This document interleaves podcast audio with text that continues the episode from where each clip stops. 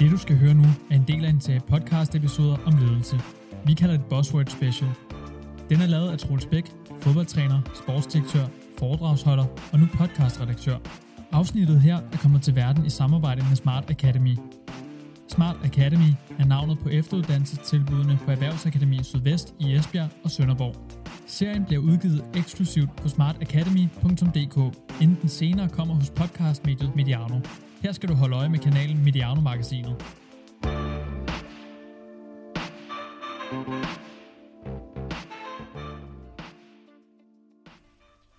Velkommen til denne samtale i regi af Smart Academy, som handler om ledelse, og jeg er jo og jeg skal jo vælge mit tillægsord nu med omhu, fordi jeg er mange ting. Jeg er både glad, jeg er også øh, sådan lige på nippet til bæret, og, og min egen lille verden også lidt starstruck. Fordi jeg sidder, jeg sidder, og det er jo ligegyldigt, vi sidder i Middelfart, Niels, men jeg sidder sammen med Niels Lunde, chefredaktør på Børsen, og dermed også udgiver af podcasten, der hedder Topchefernes Strategier. Og så er du jo øvrigt involveret i et perlerække af um, forum, fora hedder det så i flertal, hvor du også møder ikke bare dansk, men international øh, erhvervslivsledere i alle regier. Og derfor så blandt andet Børsens Executive Club. Og derfor så har du jo øh, det, som vi andre ikke har, nemlig hvis ikke overblik, så i hvert fald adgang til så meget viden om ledelse. Så jeg sidder her og tænker, hvordan kan vi holde det nede på den gode halve time? Og det er jo helt sikkert, at vi når det, men det prøver vi så fra starten. Yes. Så det var en lang måde at sige velkommen til, Niels. Ja, tak. Tak fordi jeg må komme. Ja, det må du. Og øhm, vi sidder på din ø, ikke at du ejer den, men øhm, jeg skal jo lige sige for lytterne, at det her det er jo ikke en fætter kusinefest. Det er ikke sådan, at vi, øh, vi render hinanden på dørene, men i forbindelse med dit projekt, dit bogprojekt, hvor du skrev om, ja, i virkeligheden, hvad skrev du om, dengang du skrev aktion, aktion, aktion? Ja, altså jeg skrev jo om en fodboldtræner, der hed Alexander Sorniger, som dengang var cheftræner i Brøndby. Jeg skrev også om dig jo, da du var sportsdirektør i Brøndby, og så skrev jeg jo om det var egentlig det, der var min ambition om at skrive om, hvordan, hvor meget der egentlig foregår ledelse og strategisk tænkning og alt muligt andet bag det, man ser på skærmen, når man ser et fodboldhold spille. Ja, og der ved jeg jo så, at det kan vi to bedre bevidne og måske interessere os for en andre med at holde op en masse benspænd, jeg fik lavet for dig undervejs. Altså det, du skrev den bog i mange versioner, det kan jeg da huske. Men, men det er helt, sådan er det. sådan er det, når man laver en bog. Øh, det, så det, det var helt okay. Ja, og det blev vel modtaget i øvrigt også, så vidt jeg har lavet mig orienteret, har også selv i hvert fald et eksemplar stående hjemme. Niels, øhm, nu er det her ikke en fodboldsnak, men, men jeg ved også fra andre, der, der har hørt, at du skulle være med her, at jeg skulle sende en varm hilsen fra Wolverhampton til ja, dig. Tak, ja, tak skal du have. Det, det har de brug for jo. Ja. Det gik ikke så godt i den her sæson. Det går meget bedre i næste sæson, det er jeg ret overbevist om. Og det er jo det, fodboldledelse nogle gange går ud på, det er at skabe håb. Og der tvivler jeg på, at det er nok for en topleder. Og der ved jeg, at du øh, har samlet en mængde viden, og, og hvis jeg sådan prøver at rise den bane op, som jeg glæder mig til at snakke om, så kan det være, at du trækker spillet over på den anden bane her, lidt, det står der frit for, men øh, min orientering i det her, det er, hvad er det egentlig, der optager topledere? Og jeg er helt med på, at det er få af os, der er eller bliver topledere, og de lytter til det her øh, program, vil formodentlig heller ikke alle sammen stå i kø til at blive topledere i erhvervslivet, men det er for at vise den øverste hyldes øh, fokus, og det vi så alle sammen kan vælge at plukke fra, når vi kigger ind i vores hverdag. Og når du kigger ud på ikke bare erhvervslivet, men topledernes fokus, så er jeg jo nysgerrig efter, hvad er det, der optager en topleder? Hvad er, der, er der sket en forandring i øvrigt inden for de sidste, ja det er der, inden for de sidste 10 år? Hvilken forandring snakker vi om? Og, og så har du jo øh, gjort dig klart, hvad der egentlig er deres primære værktøjskasse, øh, når du kigger over det store landskab. Hvis jeg starter med det sidste, eller du kan jo starte med at dirigere mig en anden vej, hvis du tænker det. Jamen, øh, det er jo et kæmpe spørgsmål, hvor man kan starte mange steder, men altså topchefernes værktøjskasse, den, øh, den ændrer sig undervejs, og jeg har holdt lidt øje med dem igennem mange år efterhånden. Øh, ja, 20-30 år har jeg fulgt, forsøgt at følge med, og deres værktøjskasse, jamen den ændrer sig bestemt. Der er også nogle værktøjer, som er sådan øh, eviggyldige, om jeg så må sige. Det kan vi jo øh, komme ind på. Og, øh, og jeg har i hvert fald sådan, vil jeg sige, fem værktøjer eller prioriteter, som vi kunne tale om. Nu startede du lige med at spørge sådan et stort spørgsmål, hvad er det egentlig, de er optaget af? Og det synes jeg er svært at svare på enkelt, fordi øh, det spørgsmål havde jeg slet ikke forberedt mig på. Men topchefer er ligesom alle andre ledere, og ligesom dig og mig, de er jo optaget af at lykkes med noget.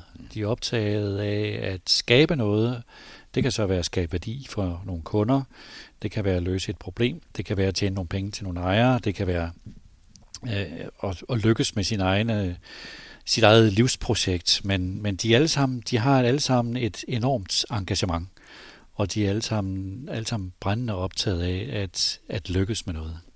Det, det, det, det er, må være den korte version af, hvad topledere de er optaget af.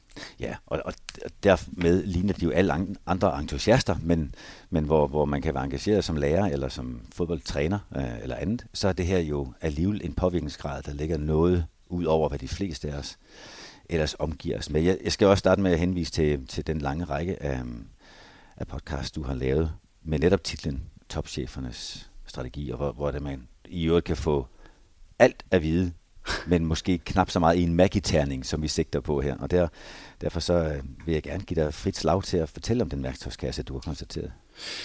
Ja, altså jeg vil sige, før man ligesom begynder at kigge ned i værktøjskassen og se, hvad er det sådan mere deres ledelsesmæssige øh, prioriteter på mere sådan en konkret plan er, så, øh, så synes jeg også, der er sådan nogle menneskelige ting at jagtage ved dem, og den vigtigste, synes jeg, det er, at de, de er rigtig gode af dem de, øh, de, de har sådan en forståelse af deres rolle som leder, altså inden at de begynder at udøve ledelse, så har de en opfattelse af sig selv. Hvad er det, de, hvad er, det, de, øh, hvad, hvad er deres personlige ansvar egentlig? De påtager sig et ret stort ansvar. De er dygtige af dem. De skyder ikke skylden for noget, øh, når noget det går galt. Øh, jeg kan huske, at, øh, at Jørgen Vi Knudstorp, som jeg har øh, skrevet en bog om, eller i hvert fald skrevet en bog om Lego, han, jeg talte meget med ham for snart 10 år siden, han, han havde et citat øh, dengang øh, på Meet the Boss, øh, et, et amerikansk site, øh, hvor han siger, citat, Tager du ansvar eller skyder du skylden på nogle eksterne faktorer som valuta eller finanskrisen eller dårligt vejr? Hvis det er din bedste forklaring på, hvordan din virksomhed klarer sig, hvad fanden laver du så i dit job? Yeah. Citat slut. Og jeg synes, det er et super godt citat, fordi det, det er noget, jeg genkender hos andre ledere og topchefer, det der med, at at øh, det der med at forklare, hvis en virksomhed har en dårlig, dårligt kvartal, hvis der er et marked i, i Tyskland, der har drillet lidt, eller der var en øh, fejlrekruttering, der var en leder, man havde ansat, som viste sig ikke at være dygtig nok, og så kan man altid forklare sig ud af det. Men det er en meget vigtig lære, synes jeg, når man forstår de der, eller når man ser de der topchefer, at de, de påtager sig, de gode af dem i hvert fald, de påtager sig selv ansvaret. Øh, de forsøger at snakke, snakke sig fra det, og det, det er noget, jeg kan se dem Altså, det, det gør de bare, og hvis de endelig øh, er klar over, at de ikke længere kan løse en opgave, så er de sådan set også parat til at, øh, at forlade jobbet og lade en anden komme til. Der er sådan en, en idé om, at tiden er altid ekstraordinær. Vi lever altid sådan som mennesker siger, den tid, vi lever i lige nu, uha, øh, den er helt ekstraordinær. Sådan har det aldrig været før. Det er meget hårdere nu, end det nogensinde har været før. Og jeg tror bare, det tror jeg ikke er rigtigt. Jeg tror, det er bare altid super hårdt at være leder. Og derfor er det vigtigt at have sådan en, en selvforståelse af, at det er sgu dit eget ansvar. Det er dit ansvar, når det går godt, og det er også dit ansvar, når det går dårligt. Og der må jeg sige, så bare for at sige sådan lidt indledningsvis, at, at øh, de der topchefer, som jeg har fornøjelsen af at se, de har sådan en ret klart billede af, at de har et personligt ansvar for det, de går og laver, og de falder ikke for fristelsen til, når de har nogle dårlige resultater, og øh, snakke sig ud af det. Hvis jeg lige må øh, reflektere videre over det, fordi altså, det giver jo voldsomt god mening, øh, og jeg tænker, nu har jeg jo også i mange andre sammenhæng gået og prædiket uh, ikke bare uh, samarbejde og vinderkultur. Det er sådan et begreb, jeg synes er lidt for tærsket. Jeg går meget mere op i overvinderkultur, altså hvor man accepterer, at der undervejs er noget modgang, man skal håndtere. Og der er det faktisk et, centralt begreb, at, at det er altid dit ansvar. Også hvis det umiddelbart ikke synes at være din skyld. Fordi hvis du frelægger dig et ansvar, så er du lige pludselig offer og genstand for noget udenfra, kom, udefra kommende, og så må du bare sidde og vente på, at de der, der nu er skyldige, de holder op med at være skyldige. Så netop det at gøre sig til CEO i My AS, er jo også helt ned på kolleganiveau eller privatlivsniveau, øh, synes jeg helt overførbart for det, du fortæller om topledernes vilje til altid at tage og leve op til deres eget ansvar. Ja, altså nu det der citat med Jørgen Vig Knudstrup fra Lego, jeg kommer til at tale mere om Lego øh, lige om lidt, men øh, det stammer i virkeligheden fra, at da han blev ny topchef, så øh, fik han det her øh, spørgsmål, hvor de havde en kæmpe øh, krise og så videre. Øh, så var der en coach, der spurgte ham, han stillede ham to spørgsmål, og det spørgsmål nummer to, det kommer vi ind på om lidt, men spørgsmål nummer et var, øh, hvad gik der galt? Og han sagde til ham der, den nye unge topchef, Jørgen Vig Knudstrup, som kun var i starten af 30'erne, øh, du er nødt til lige at forstå først, inden du begynder at redde den her virksomhed, hvad var det egentlig, der gik galt? Og Jørgen var sådan ret irriteret over det, fordi de stod der i en kæmpe krise, og skulle redde virksomheden, så skulle han bruge sin tid på den slags. Men det viser alligevel, da han begyndte at tænke efter, at det var lidt vigtigt at forstå, hvad var det egentlig, der gik galt? Og det, som de efterhånden fandt ud af, at der gik galt, det var, at det var deres egen skyld. Mm. Altså, de var ligesom vant til igennem de der 3-4 år, hvor de havde øh, ravet sig ud i en kæmpe krise, at man kunne snakke sig ud af det. Og grund til, at han siger det her citat, som jeg bragte for et øjeblik siden, det var, at det var en enormt vigtig lære for ham og for den nye ledelse, unge ledelse i Lego dengang i krisen, at øh, man skal altid påtage sig ansvaret. Man kan ikke bare snakke sig ud af det, og det gælder jo i alle livets øh, former. Det gælder også øh, i din verden, altså både ledelsesverdenen og, og, og fodboldverdenen, at man har sgu et ansvar, og det skal man øh, stå fast på. Når man, er, det, det, når man er leder, så sidder man med det ansvar, og man må ikke forsøge at snakke sig ud af det. Der kan jeg så lige sige, at du husker også fra vores fælles snakke på det kontor, jeg sad i, i Brøndby, at der var faktisk en håndvask for enden af ja. lokalet. Ja. og, og hvis det er symbolikken i, at man kan lige gå hen og vaske sine hænder, så, så er det jo rigtig, rigtig forkert. Det var en anden årsag i øvrigt, men lige præcis at cementere, at du har altid et ansvar, og, yes. Og der er ingen grund til at lede efter en anden, der kan tage over på det. Så det er bare for at sige, inden øh, de her mennesker udøver ledelse, så er det ligesom deres selvforståelse. Mm. Ja. Så er der selvfølgelig, øh, nu spurgte du, øh, hvordan gør de så? Ja. Jeg vil sige, øh, altså, jeg har fem prioriteter. Altså når jeg prøver sådan at jagtage dem, så vil jeg sige, så er der fem ting, som de tydeligvis er meget optaget af, når jeg sådan jagtager dem, jagtager på tværs både af brancher og alder og, og tid og så videre. Og, og det, det første ledelsesværktøj, jeg kalder det forstå værdiskabelsen.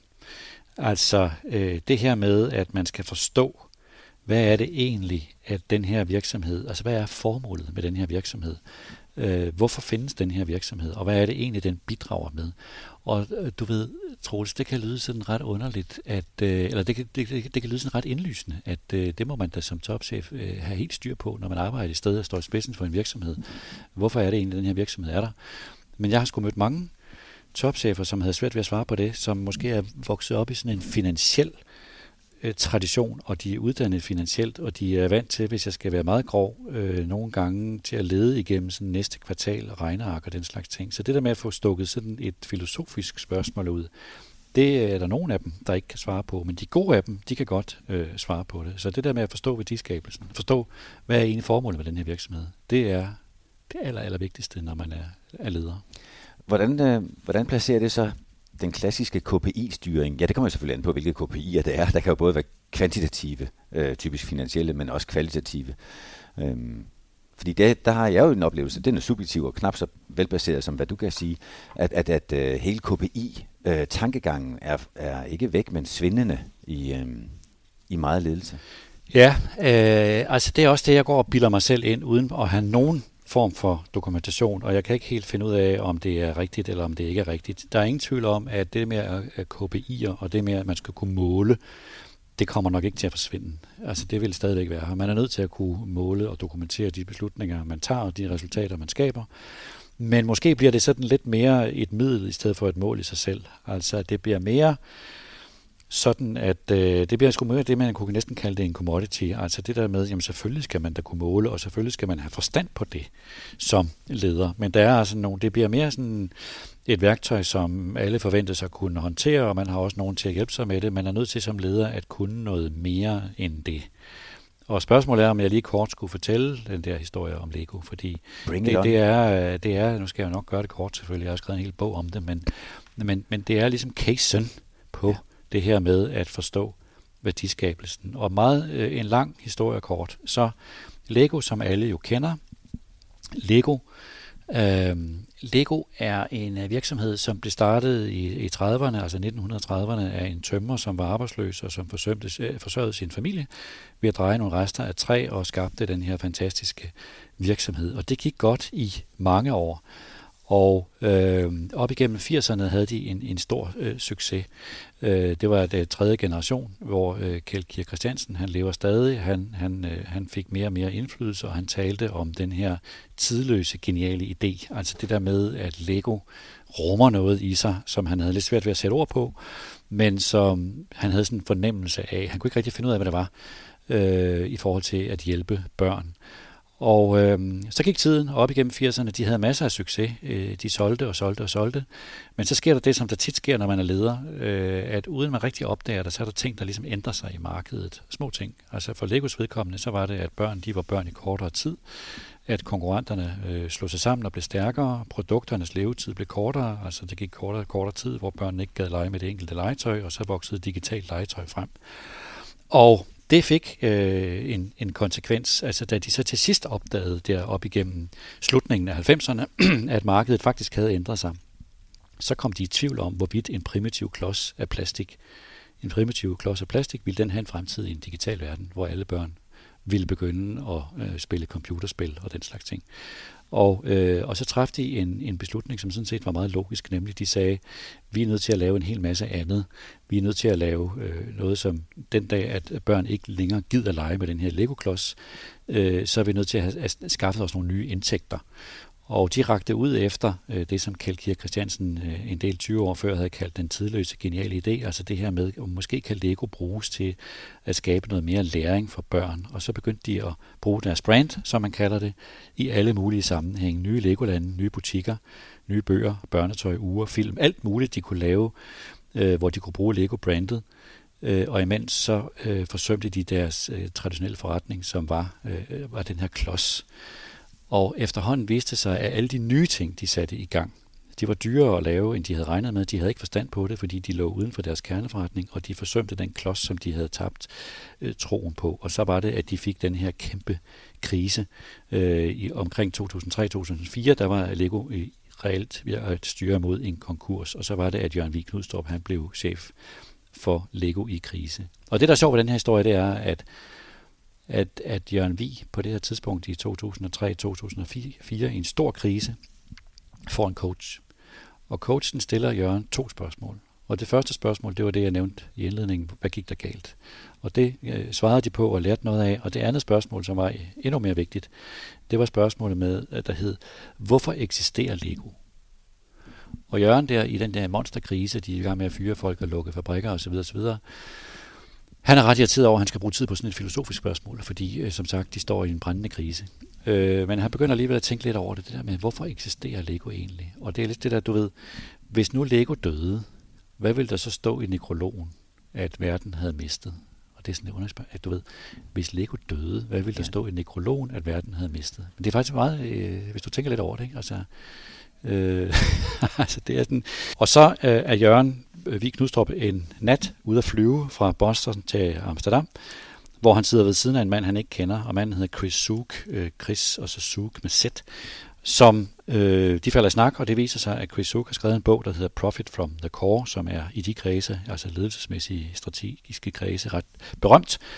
Og det er en bog, hvor at de har undersøgt en hel masse virksomheder, tusindvis af virksomheder, ud fra et spørgsmål. Og spørgsmål, som de har undersøgt, det er de virksomheder, som skaber værdi og vækst, bæredygtig sund vækst over lang tid. Altså ikke virksomheder, som bare har øh, vækst i en ganske kort tid, og så får de problemer igen, men virksomheder, som har vækst igennem lang tid, og sund vækst, hvad er det, der kendetegner dem?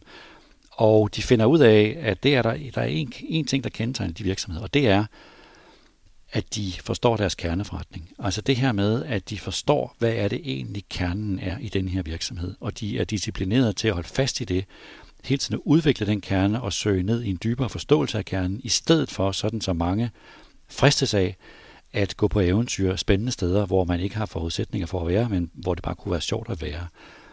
Det synes, at Jørgen, det synes Jørgen at vi Knudstrup er vældig interessant, og han, han øh, ansætter faktisk som konsulent Chris Zug og hans folk til at hjælpe sig med at finde ud af, hvad er kerneforretningen egentlig i, i Lego. Og i det arbejde ender de med at finde ud af, at der er fire ting i Lego, som er unikke. Og de fire ting, det er brandet og klodsen og byggesystemet og fællesskabet med børnene. Og på den måde identificerede de den kerneforretning, som Chris Zug talte om.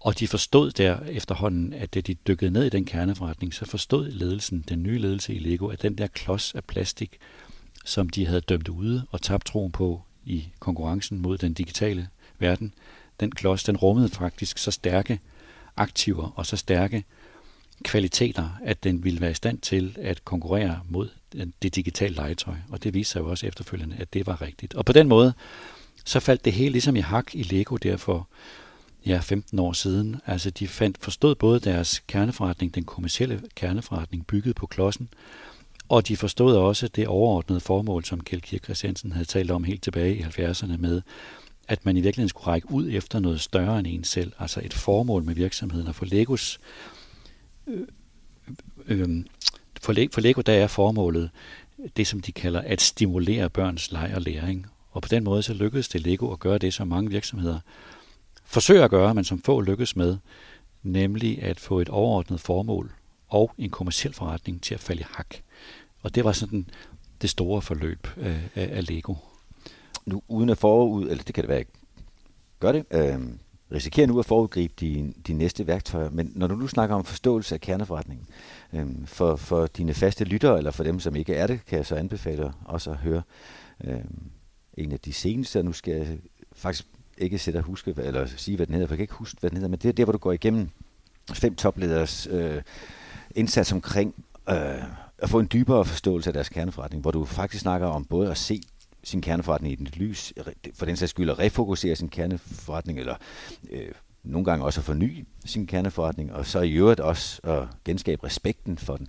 Øhm, jeg ved ikke, om det er allerede nu at gå ned i det punkt, det værktøj, eller om du kommer tilbage Jamen, det kan vi godt, fordi det er, det er i høj grad, øh, vi er stadigvæk, øh, hvad kan, vi kan kalde det værktøj 1, ja. øh, og, og vi bruger ekstra tid på det, fordi øh, det, det er også det, som jeg selv synes er det vigtigste. De, de er alle fem vigtige, men, men værktøj 1 er det vigtigste, og det vil sige, så kan man, og det er jo også det, du ligesom øh, fisker efter, det er, hvad kan man så lære af det? Altså den, den lynhistorie, jeg lige fortalte om Lego, hvad kan man så lære af den? Og, øh, og, og læren af Lego, hvis man skal sige det i fire skridt, altså det, som de gjorde i Lego, hvis man skal se det forløb i fire skridt. Det første, det er, øh, man kunne kalde det diagnosen, altså som virksomhedsleder. Først så skal du forstå din branche.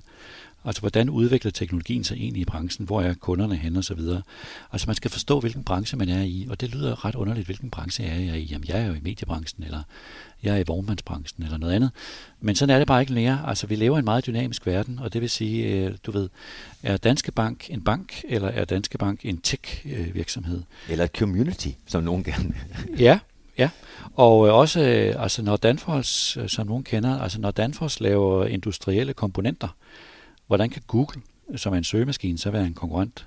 Og svaret på det er, at man i Danfoss kigger ind i sådan en fremtid, hvor man sidder i sit private hjem, og så vil styre alting, altså sit, fra en app på sin telefon, altså man vil styre varmen, køleskabet, alarmen, tv-apparatet og stævanlægget osv., hvis man har sådan et længere, fra en app, og, og der er et kapløb om at blive den, der laver den app, og, og, og det, det, det, det er Google i gang med, eller Apple eller Samsung, at konkurrere om, og hvis Danfoss taber i sådan et kapløb, så bliver de bare en underleverandør. Og derfor Danfoss, som er vant til at vokse historisk op med at, at lave industrielle komponenter af radiatortermostater eller andre, pludselig så ser de sig selv i konkurrence med Google. Og det vil sige, det er bare et udtryk for, at det der med at forstå, hvilken branche man er i, det er ekstremt vigtigt, at man hele tiden prøver at holde øje med det, fordi lige pludselig, så dukker der nogen op, øh, som man aldrig har troet skulle være ens øh, konkurrent. Altså er AP Møller, er det et rederi eller er det en logistikvirksomhed? Lige pludselig nu, så er det blevet til en, en logistikvirksomhed. Så læren af Lego, det, det, det er det der med diagnosen. Altså man skal forstå, hvad er det egentlig for en branche, man er i. Det andet i Lego, det andet, den anden lærer ud af de fire i Lego, det er, hvad man kunne kalde øh, filosofien. Og det er det, jeg nævnte før. Altså, hvorfor eksisterer du? Hvis din virksomhed døde, hvad vil du skrive i Nekrologen, verden havde mistet? Forstå din kerneforretning. Og man kan sige, det lyder jo ret øh, indlysende eller banalt, men det, jeg må bare sige, det er overhovedet ikke banalt. Øh, det er virkelig, virkelig svære spørgsmål at svare på. Hvorfor eksisterer din øh, virksomhed? Og det skal ikke forveksles, tænker jeg, uden øh, at kloge mig alt for meget, med øh, den prestige, man opbygger. Altså netop, at hvad vil der stå på den øh, gravsten? Der vil ikke stå her var en gæv gut eller en fremragende mand. Altså, det du søger, det er, hvad vil der mangle? Hvad er din raison d'être? Ja, altså hvad vil verden mangle, hvis du ikke er her mere? Hvad er det, du bidrog med positivt til samfundet? Og du kan sige, at i vores dage, hvor man taler om sustainability og bæredygtighed og purpose og why og alle de der ting, så er det blevet mere almindeligt at tale om de, den slags ting. Det var mindre almindeligt for 10 år siden. Men det er selvfølgelig det. Det handler jo ikke om, hvor mange penge man tjente til sine aktionærer. Øh, det er kun aktionærerne, der kan huske det. Og i dag der handler det ikke kun om at tjene penge til aktionærerne. Nå, Troels, vi skal videre, men bare lige for at gøre de her, vi er stadigvæk i, i værktøj 1, der hedder forstå værdiskabelsen, og læren af Lego er de fire skridt, man kan lære af det. Det tredje skridt, det har jeg kaldt strategien. Altså det er det her med at skabe en konkurrenceevne, så du får en strategisk fordel. Altså en god strategi indeholder noget, som konkurrenterne ikke kan konkurrere på. Og det opnår man, hvis man er dygtig og heldig, ved at forstå sin kerneforretning og få en meget, meget dyb forståelse af sin kerneforretning. Og også når man laver innovation, så skal det ske med afsæt i, i kerneforretningen. Og så endelig den fjerde ting i det med at lære Lego, det er så eksekveringen. Altså udover at man skal kunne øh, hvad skal man sige, træffe hurtige beslutninger og også implementere dem, øh, skal man huske. Så det her med at skabe en sammenhæng mellem forretningsmodellen og formålet, som alle virksomheder kan se og forstå. Og så kan du sige, hvad kan man så lære af, af hele det her forstå værdiskabelsen, altså stadig ledelsesværktøj 1. Hvorfor er det vigtigt? Og det er det flere grunde øh, i mine øjne. For det første giver det god mening for alle. Altså alle i virksomheden, de kan nemmere forstå og blive tændt af et, et ædelt formål, i stedet for at man skal tjene x procent til aktionærerne hvert år. Og det er også det, som gør det muligt at tiltrække talent, altså ungdommen i dag. Øh, nu lyder jeg jo gammel, ikke? men unge mennesker i dag, millennials og hvad de hedder, de tiltrækkes af at, at skabe noget positivt til samfundet. Og det gør også, at hvis man har en klar værdiskabelse og et klart formål, så gør det det også lidt nemmere for medarbejdere i en usikker situation at navigere i den øh, i en uforudsigelig situation. Så har man ligesom et kompas at styre efter. Så det var en kæmpe lang øh, indgang til det her, men, men det første af de fem værktøjer, det har jeg kaldt øh, forstå værdiskabelsen. Og der må jeg sige, altså nu har jeg skrevet en bog om det her for 10 år siden, og jeg må sige, det er sgu stadigvæk det samme. Altså i, i, i forskellige varianter måske, men det her med at forstå værdiskabelsen og virksomhedens formål og purpose, det er stadigvæk øh, det, alting starter. Men udviklingen, som jeg hører dig, går mere fra at være meget fokuseret på stakeholder value til at være mere, når shareholder value til at være i stakeholder value. Ja, det synes jeg absolut, den gør. Ja. Og det harmonerer også med, med det med formålet. Niels, jeg vil lige trække luft ind her, efter at have presset dig til grænsen på den første her, øh, og så give kort øh, break til et budskab fra Smart Academy, og glæder mig til værktøj 2 lige om lidt. Hvis du ikke kender Smart Academy, så kommer du til det i de kommende år. I en tid, hvor meget er usikkert, så er det ganske sikkert, at efteruddannelse både kan hjælpe dig igennem og videre ud i nogle udfordrende, men spændende år. Hold øje med de fine muligheder for transportfolket, teknikerne og salg- og markedsføringsentusiasterne, selv de digitale af slagsen. Så tøv endelig ikke med at tage kontakt, hvis du gerne vil snakke med en vejleder om mulighederne for at tilpasse et forløb til lige præcis dig og din virksomhed. Se mere på smartacademy.dk Vi er tilbage, Niels, og det er nu, at jeg ligger mig godt tilbage, trækker benene op og spidser pinden, for nu kommer værktøj 2. Ja, værktøj 2, øh, det kalder jeg fokusere på kunden, altså kundeforståelse. Og det er alle mennesker, som på en eller anden måde har haft noget at gøre med kommersiel forretning, små eller store, de vil sige, jamen selvfølgelig, altså herregud, vores indvikler kan det være, der skal være en kunde, man skal fokusere på. Og det er også rigtigt. Det ændrer ikke ved, at det er altså super vigtigt, og jeg synes, jeg har set de her topchefer igen og igen være optaget af det. Altså det her med, at man har nogle kunder, og at det i virkeligheden er kunden er, er vigtigere end produktet. Altså selvfølgelig er et produkt vigtigt, men det nytter ikke noget at have et super fedt produkt, hvis kunden ikke forstår det og, og værdsætter det. Og jeg har set mange eksempler på det. Øh, jeg så, jeg skrev for mange år siden en bog om Niels Medegaard Andersen, som dengang var, ja, dengang var han lige blevet direktør i Mærsk, øh, men da han kom til Carlsberg, hvor han også var direktør, øh, der, der kunne man se kulturen i Carlsberg der tilbage i, i, for 20 år siden. Den var meget sådan i kulturen, der var det brygmestrene, der havde magten. Altså dem, som udviklede de nye øltyper. De sad på produktet, de sad på de nye øl, på, på, på produktudviklingen, og derfor havde de ligesom magten, hvor Niels Smedegaard gik ind så den nærmest bevidst og ligesom brød med den kultur. Jeg vil ikke sige ødelagde den, men han gik ind og brød med den og sagde, produktet, det handler ikke om produktet, det handler om kunderne. Vi er nødt til at forstå vores kunder, og deraf følger øh, produktet. Og jeg kan bare se den tankegang gå igen og igen. Jeg skrev en bog øh, om Niels B. Christiansen, dengang han stod i spidsen for Danfoss, og der kunne man se hele den der kæmpe ingeniørvirksomhed gennem mange, mange år i Danfoss, fyldt med dygtige ingeniører. De begyndte at få et problem ovenpå øh, finanskrisen, eller i finanskrisen der i 2009, hvor de kunne se, at selvom de lavede nogle produkter, som var helt øh, teknisk set på et meget højt niveau, så solgte de ikke rigtigt. Og hvorfor gjorde de ikke det? Øh, hvordan kan det gå til, at øh, de vinder en hel masse priser på messer rundt omkring i verden, men kunderne gider ikke købe dem? Jamen det er, fordi kunderne ikke forstår dem. Og det var han inde og rode med, øh, Niels B. Christiansen i Danfoss. Det var ham og den nye øh, topchef, Kim Fausing. Altså det her med at forklare, at ambitiøse mennesker, at det handler om at forstå kunderne, og derfra skal man indrette øh, sit produkt. Så det her med at forstå kunderne er super vigtigt, og jeg, jeg tænker også, når man ser på Øh, Volt for eksempel. Altså nu, øh, jeg bor i København, og jeg ved ikke, øh, lytter som er andre steder, men de kender sikkert også Volt eller andre, de der budtjenester. De er jo overalt i øjeblikket. Specielt. I grønne jakker? Eller de, ja, Volt de er så i blå, men der er Nå, alle mulige farver jo, og specielt jo op imod sådan en fredag aften. Og det, undre, det var en stor øh, aha-oplevelse for mig her for et par måneder siden derhjemme da vores øh, teenage-søn, vores luddårende teenage-søn, lå i sin seng øh, en lørdag eftermiddag og bestilte en burger på Volt og gad øh, dårligt nok gå ud af sengen for at tage imod det der bud. Og bagefter så spurgte jeg ham, ved du egentlig, hvor den burger kommer fra? Det vidste han så lige akkurat, øh, da jeg sådan rigtig pressede ham. Men, men egentlig var det han jo ligeglad med, hvor burgeren kom fra. For ham, der var det Volt, der kom med burgeren. Og det vil sige, det er en finde, der står bag Volt. Altså det her med, at man opretter en budtjeneste, som får data fra kunderne, så får man jo lige pludselig en hel masse øh, information, som man så kan gøre til en forretning. Og dem, der laver burgeren, altså restauranterne, de bliver klemt længere ned i værdikæden. Så der er virkelig meget på spil, også med det der med at forstå kunderne. Så perspektivet det her med kunderne, det er altså, at man hele tiden skal fokusere på kunden, og det lyder indlysende, men jeg kan bare se, når man kigger ned igennem dansk industri, igennem de sidste sådan 10-20, måske 30 år, så har de haft rigtig svært ved det, fordi der er en naturlig tilbøjelighed til, hvis du har medarbejdere, som er dygtige, fagligt dygtige og fagligt ambitiøse medarbejdere, der bliver tændt af at lave et genialt produkt, så kan de ligefrem sådan næsten opleve det som kompromitterende, at der står en og siger, jamen det handler ikke om at lave det fagligt bedste produkt, det handler om at lave et produkt, som kunden forstår, og kunden gerne vil have. Og jeg kan se det i min egen branche, mediebranchen, nu er vi blevet bedre til det. Men for 20 år siden var det her også kontroversielt. Jeg kan huske i gamle dage, da jeg var chefredaktør på Berlingske, var det utrolig kontroversielt at sige til journalisterne, at vi skal lave en avis, som læserne har lyst til at læse, og ikke en, vi selv har lyst til at lave.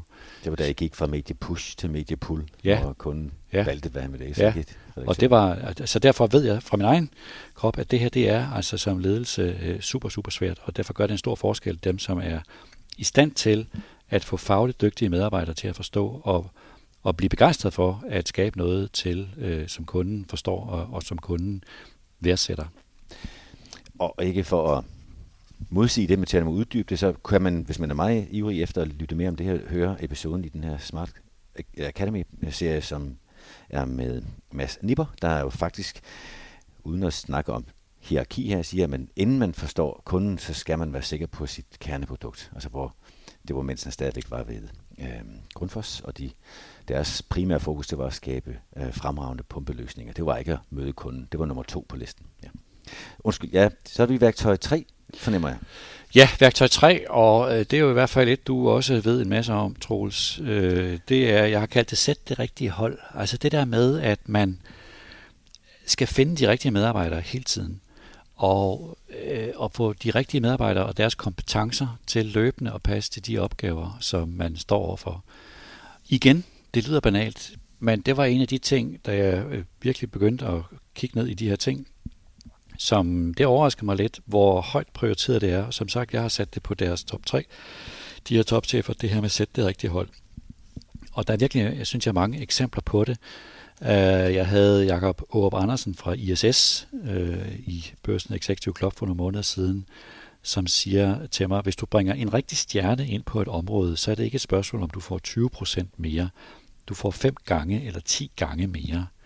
Og når jeg kigger på, på sådan ned igennem historisk, altså sådan de sidste øh, 10-20 år, altså hvis du tager Carlsberg for eksempel, der kan man se den forløb, de havde, altså Jørgen Bull Rasmussen, som var topchef der fra, fra 07 til cirka 15, altså cirka 8 år, han havde en tilgang til Carlsberg, hvor han så Carlsberg som sådan en, i kraft af hans egen baggrund, som en mærkevarevirksomhed. Altså han tænkte i brands, og derfor skiftede han ledelsen ud, sådan at den passede til, at Carlsbergs brand skulle, øh, skulle udvikles.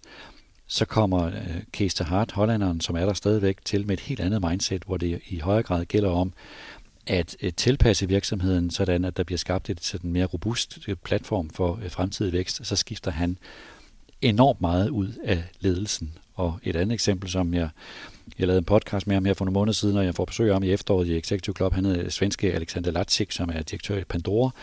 Også en voldsom øh, ændring af deres øh, ledelse. Øhm, og og det, det, det kom lidt bag på mig. For, først I første omgang, så kom det bag på mig, hvor utrolig meget de er optaget af det.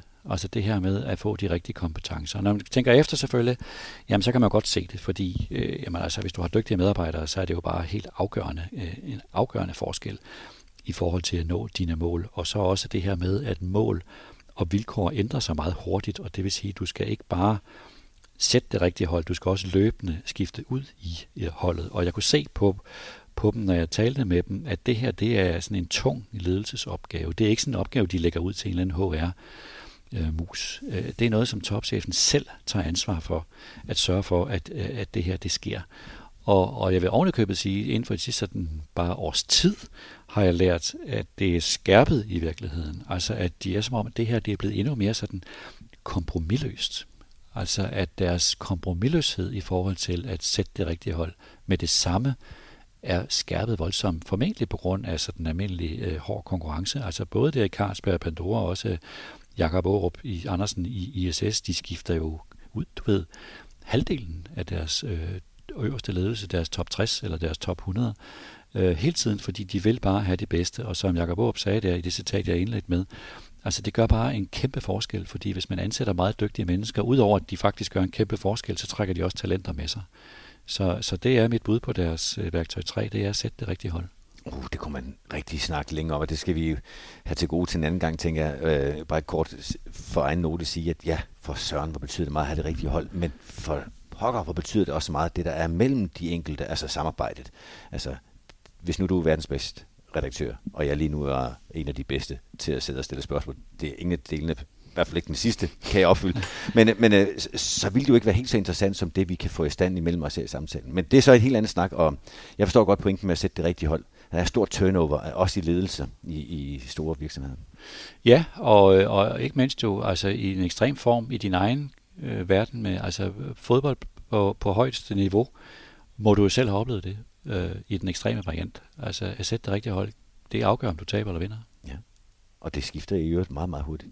Ja, det er sandt. Spændende. Yes, øh, værktøj 4 øh, har jeg kaldt øh, tech ændrer spillereglerne. Og øh, man må bare sige, at teknologi, altså nu har vi jo talt om digitalisering i nogle år, det er som om det bliver mere og mere, altså tech ændrer simpelthen spillereglerne. Nu har vi så ovenikøbet haft en coronakrise, som gør, at mange almindelige mennesker også har taget ny teknologi til sig. Og samtidig ser vi, at de her meget store teknologivirksomheder, Facebook, Amazon, Apple øh, osv., Google, altså de vokser jo eksponentielt næsten i forhold til almindelige øh, virksomheder, også øh, stimuleret af coronakrisen. Så den nye teknologi, det ændrer simpelthen øh, spillereglerne helt vildt øh, meget. Det må man simpelthen sige.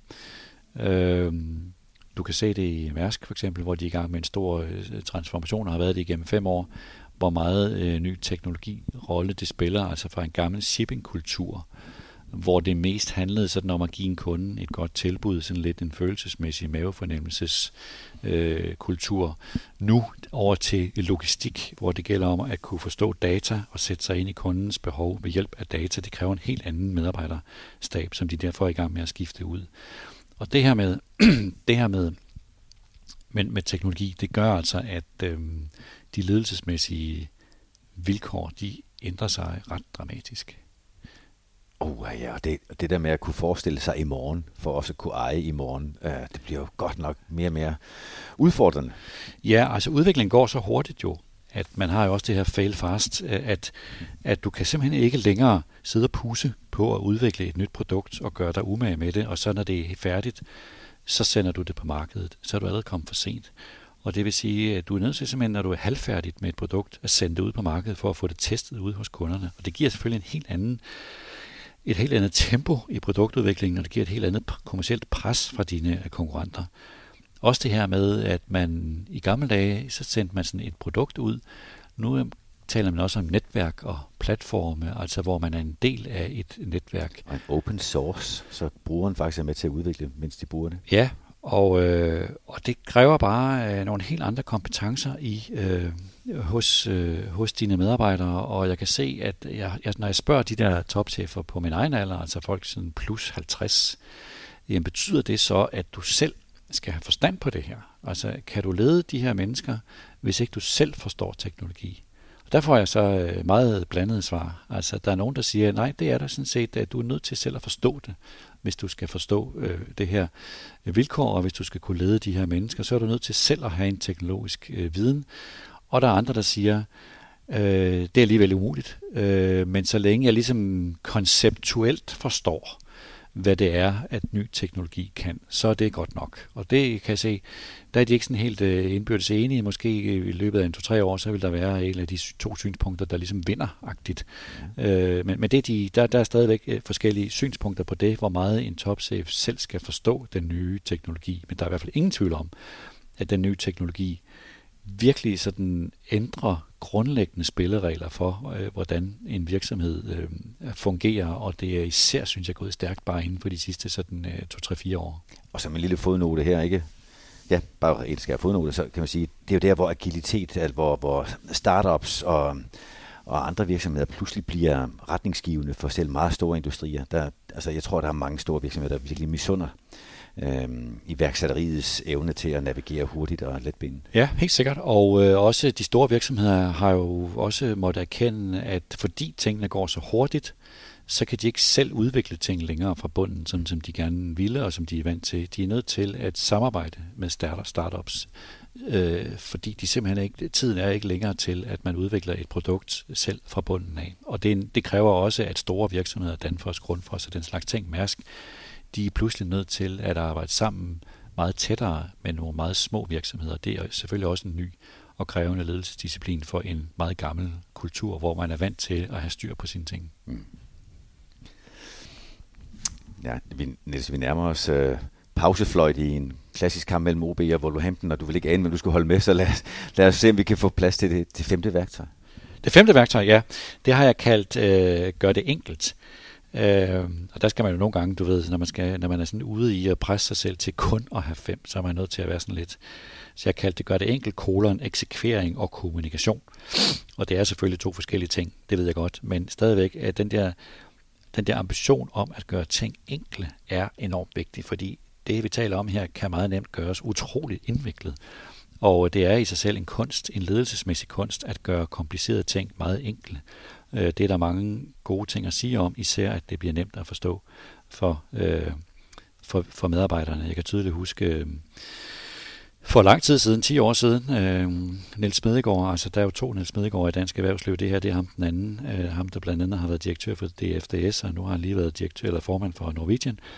Han sagde til mig øh, for 10 år siden, da han var direktør i, i DFDS, det gælder om, sagde han, at stille enkle spørgsmål som, Hvorfor kan I kun løfte en container 16 gange i timen i Norge, når de kan løfte den 22 gange i timen i Tyskland? Og jeg synes, det er sgu da et skide godt spørgsmål.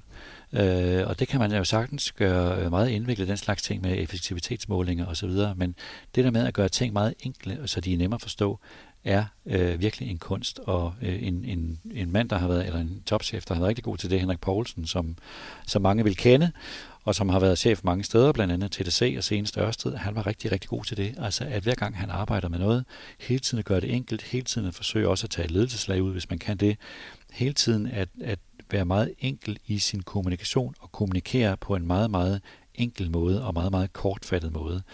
Uh, Gitte Åbo havde jeg besøg af for nylig i uh, Executive Club, som er direktør i GN Hearing. Noget helt andet øh, måde at, at, at kommunikere på. Hun har i deres direktør deres direktion, der står en tom stol øh, til deres møder, og øh, der står et skilt øh, ved den stol, så, hvor der står Inka. Og øh, Inka og den tomme stol repræsenterer en kunde, sådan at de ligesom vender sig til, når de holder møde i direktionen hver gang. Øh, vi tager ikke nogen beslutning, uden lige at tænke ind og lige spørge os, øh, Inka, som sidder over i den stol, den beslutning, vi tager nu, hvad vil Inka mene om den? Og igen, du ved, det er jo enormt øh, næsten primitivt, men det er sgu nogle gange de ting, øh, der virker. Så jeg har kaldt det, og det, gælder, det, det dækker selvfølgelig over øh, flere ting, men det der med at gøre det enkelt, er meget vigtigt. Og det er både i kommunikation, altså med at udtrykke tingene enkelt, fordi hvis man kan sige det meget kort, så er der altså også en chance for, at medarbejderne forstår det, og det er jo medarbejderne, der skal føre strategien ud i livet. Og jeg ved selv en lille bit smule om kommunikation, og jeg må bare sige, at hvis du skal kommunikere noget, sådan at dine medarbejdere forstår, forstår det, og det har du garanteret også prøvet, Troel, som leder, altså det er først, når man begynder at kaste op over at høre sig selv sige ting, at man kan gå ud fra, at nu er det ved at være nået ud til, altså at nu er det faktisk ved at være forstået derude. Øh, det ved alle ledere, og derfor er det der med kommunikation og gøre det meget, meget enkelt ekstremt vigtigt. Men også det der med at gøre det enkelt i, i eksekvering. Altså de her topchefer er meget optaget af, og har været det i mange år, af det, de kalder kompleksitet, altså vi andre kalder det byråkrati. Men det der med, at der hele tiden opstår intern byråkrati, det er enormt farligt i en virksomhed. Altså det her med, at, at så skal man holde møder, man kan ikke tage en beslutning uden man skal holde møde, og der skal, den og den, de skal deltage i mødet, og hvis der er nogen, der ikke kan, han kan først i næste uge, jamen så venter vi til han kan, eller hun kan, og så udsætter vi beslutningen. Alt det der dødssygt, øh, det trækker energi ud af, af en organisation, og det skaber længere afstand til kunden, og det giver trætte ledere, så det er de også enormt optaget af. Øh, så det der med kompleksitet, det er også enormt farligt. Jørgen Vig sagde til mig, Husk, en virksomhed dør ikke af forstoppelse. Den dør, øh, undskyld, en virksomhed dør af forstoppelse, ikke af sult. Og, øh, og derfor øh, i det her femte værktøj, som er sådan lidt en paraply over flere ting, men stadig er en fælles øh, ledelsesmæssig ambition, det der med enkelhed. Altså gør tingene enkle, både i din øh, kommunikation, sådan at det bliver nemt at forstå, og det der med at gøre ting kommunikativt enkle, det er ikke bare lige, hvis man sidder med en ret kompleks øh, problemstilling og også gøre det enkelt i din, øh, i din eksekvering. Hele tiden sørge for at søge det enkle og de hurtige beslutninger, det som du lige før, Troels, kaldte agilitet. Det stammer alt sammen, det har alt sammen afsæt i en, øh, en ledelsesmæssig ambition om at skabe enkelhed, fordi det er bare utrolig værdifuldt i en organisation og en stor virksomhed, at tingene de er enkle og nemme at forstå. Og det forstærkes givetvis jo flere, der er involveret, tænker jeg. Ja, jo, jo helt klart. Altså jo flere, der ligesom bliver involveret, jo mere er der, så skal der nedsættes, øh, så skal der være flere møder jo, så skal der være flere referencer og øh, alt det der. Og man kender jo alt sammen, altså små øh, iværksættervirksomheder, hvor ejerlederen bestemmer alting og er enormt effektiv. Øh, det, det vil hurtigt, når de så, de, de oplever jo hurtigt allerede, når de er sådan 10-20 ansatte, at tingene begynder at risikere at sande til for slet ikke selvfølgelig at tale om store virksomheder med, med flere tusind ansatte, som derfor også i, i den her tid øh, eksperimenterer med det, de kalder sådan agilitet og forskellige måder at arbejde på, sådan at de netop modarbejder den der øh, kompleksitet. Men klart, øh, jo flere ansatte der er, jo større er risikoen for, at, øh, at det bliver kompleks, og man træffer langsomme beslutninger. Niels, hvis jeg øh, i respekt for den øh, forenkling, det jo selvfølgelig er at udtrykke fem værktøjer på relativt kort tid, så prøver jeg at rekapitulere både for min egen og for eventuelle lytteres skyld, nemlig at første værktøj, nej, hele rammen, det er selvfølgelig, at ledere kender sig ved at forstå deres ansvar og, og virkelig være dedikeret og engageret. Men første værktøj, at forstå værdiskabelsen her under formålet, altså hvad skal der stå på din gravsten, når du ikke længere er, hvilket tab har verden dit. Det næste det er evnen til at fokusere på kunden. Tredje sæt det rigtige hold. Fjerde, tech, som ændrer spilreglerne løbende. Fail fast, kaldte det. Og fem, gør det enkelt. I eksekvering og i kommunikation. Ja, det er, det er mit bud på det. Og det er fem, og øh, der er jo øh, rigtig, rigtig mange. Men, øh, men så var det ikke enkelt. Nej, det var det ikke, og jeg har, jeg har faktisk, altså øh, jeg startede faktisk ud med, øh, at skrive en bog for, for en del år siden om de her øh, topchefer, hvor jeg prøvede sådan at skrue det ned til 10.